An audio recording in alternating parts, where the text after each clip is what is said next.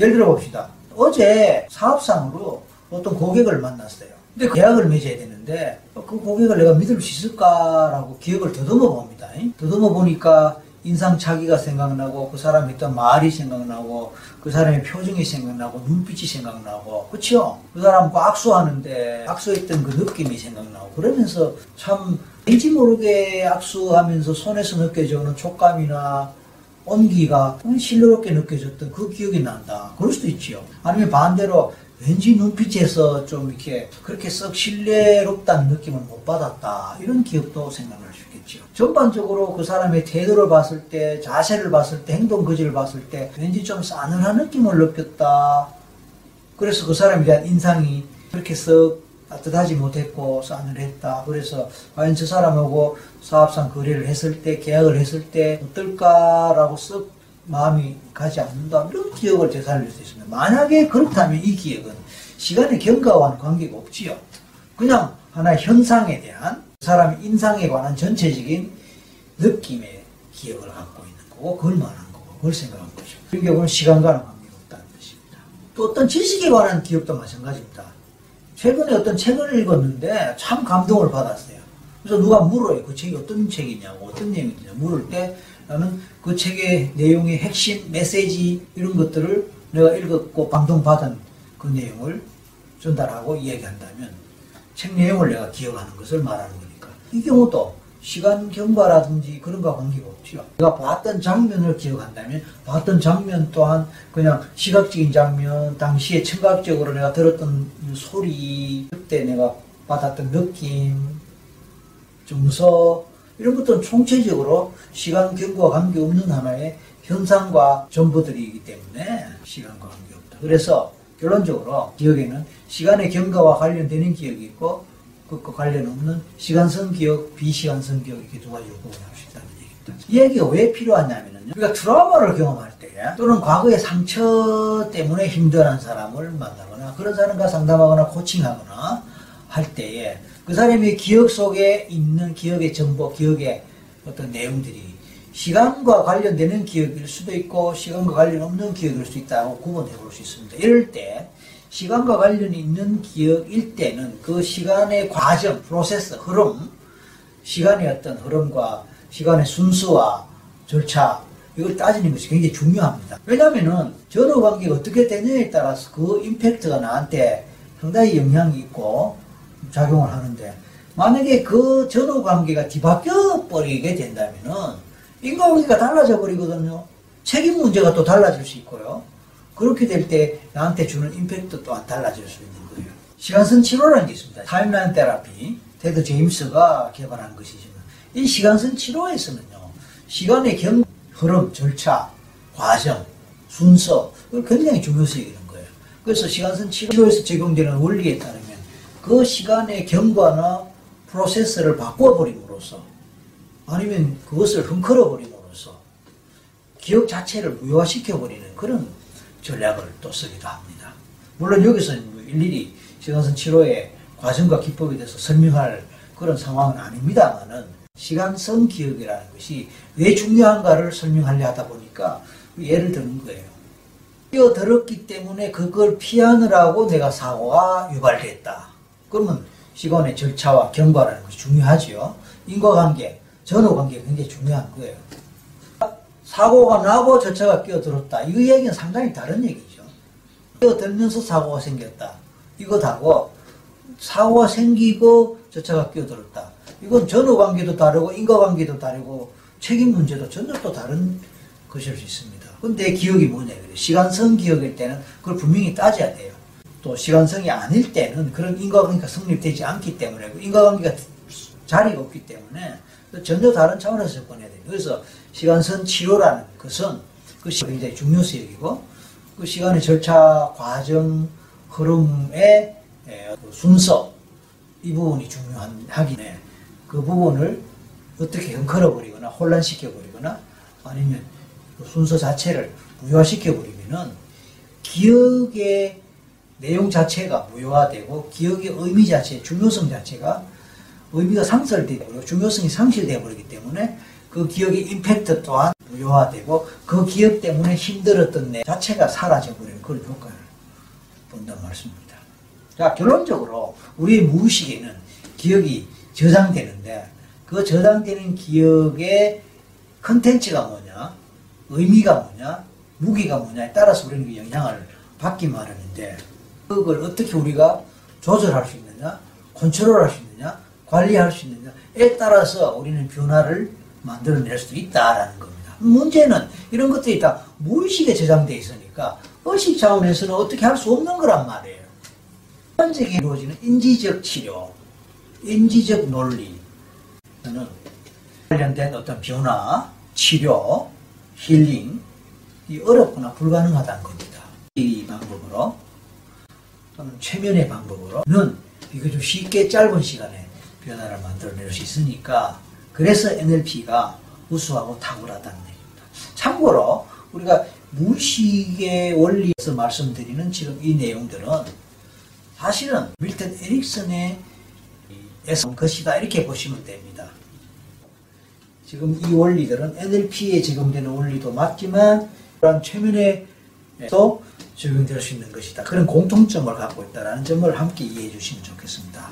그리고 무의식의 원리들은 사실은 프로이드 정신 분석에서 설명하는 일반적인 무의식 관점, 무의식의 논리하고 많이 다릅니다. 이것도 같이 좀 이해해 주시면 좋겠습니다. 핵심적으로 다른 것은 그가 무의식의 이론을 만든 것의 바탕은 장애를 겪고 있거나 정신병을 갖고 있는 사람들을 관찰하고 그 사람들을 치료하고 그 사람들을 분석하는 가운데 나온 원리이고 이론이거든요. 정신의 문제가 없는 건강한 사람, 멀쩡한 사람들의 심리를 분석하고 그 심리에서 나온 그런 무의식의 이론이 아니라는 거예요. 많은 환자들, 정신병 환자들을 가운데 무의식의 원리를 발견했단 말씀이에요. 아니면 그 환자들을 다루는 가운데 무의식의 개념을 발달시켰단 말씀이에요. 기본적으로 프로이드 무의식으로 병리적인 거예요. 누운 말이에요. 성장 과정에 상처 입고 성장 과정에서 트라우마 경험에 바탕한 무의식 원리다 보니까 대부분 음, 무의식의 얘기를 들어보면은 그런 무의식의 원리들은 그런 바탕들을 보면 칙칙하고 어둡고 무거워요. 노출해서 뭐 얘기하는 것이 좀 꺼려질 정도로 창피하고 어떻게 뭐 부끄럽고 어떻게 보면 죄책감이 들 수 있는 그런 내용들로 무의식이 구성되는 그래서 무의식을 쌓아본다 무의식을 노출한다 이러면 좀은 꺼려지거나 좀은 좀 이렇게 짜는 좀 숨기고 싶은 공개적으로 이야기되기가 좀 곤란 그런 느낌과 그런 인상을 준다 말입니다. 이 NLP나 에릭슨적 차원에서의 무의식을 이야기할 때는 그렇지 않아요. 생산적이고 건설적인 그런 느낌을 주고 또 실제로 거기에 기여하는 무의식 얘기가 나옵니다. 마슬로는 인본주의 심리학의 선구자고 어떻게 보면 인본주의 심리학을 이제 창시했다고 볼 수 있는 분인데 주장하는 게 있어요. 심리학은 반쪽 심리학이다. 불구 심리학이다. 라고 전제한 거예요. 그러면 아브라함 마슬로가 기존의 심리학은이라고 말할 때 그 기존의 심리학이 뭐냐면 심리학을 말하는 거예요.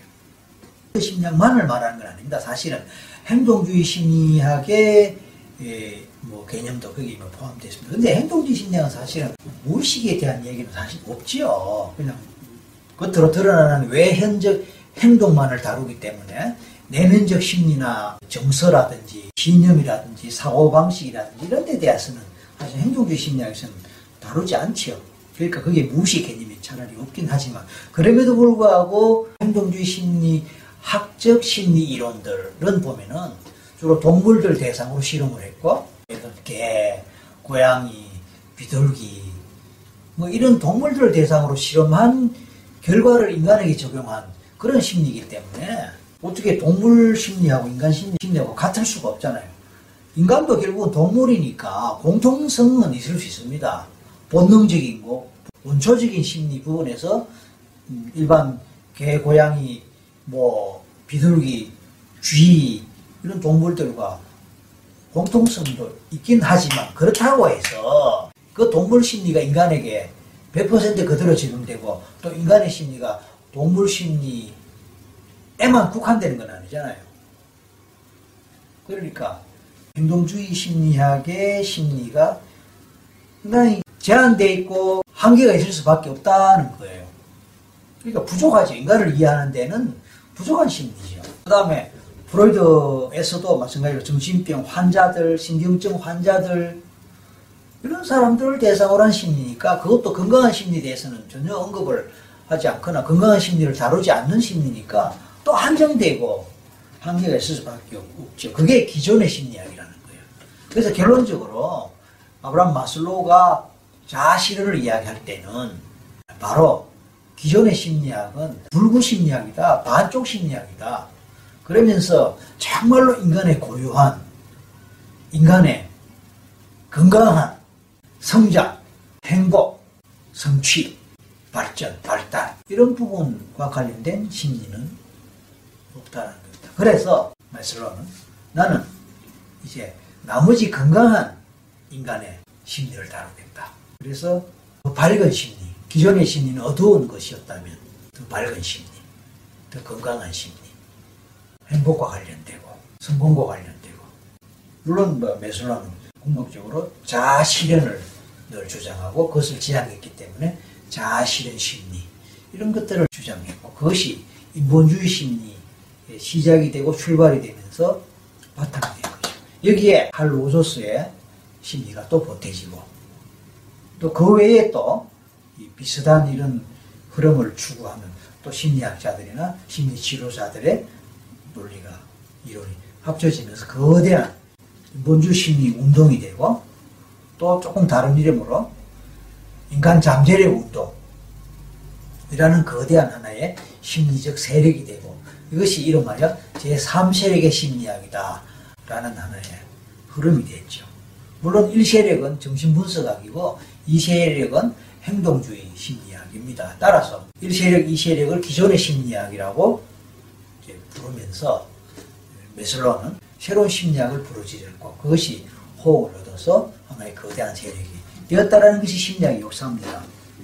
그럼 NLP도 따지고 보면은 그런 심리학의 바탕을 두고 있다 이렇게 볼 수 있는 거예요. 물론 최근에 와서 이제 긍정심리학이라고 또 발전하고 있습니다. 긍정심리학. 이것도 따지보면 뿌리는 같습니다. 긍정심리학의 반대는 그럼 부정심리학 아니겠습니까? 그럼 기존의 심리학은 부정심리학에 해당됐다라는 것이 전제로 깔릴 수 있겠는데 그 긍정심리학이 최근에 이렇게 곽강받고 있지만 사실은 이미 뿌리는 그 앞에 있는 거예요.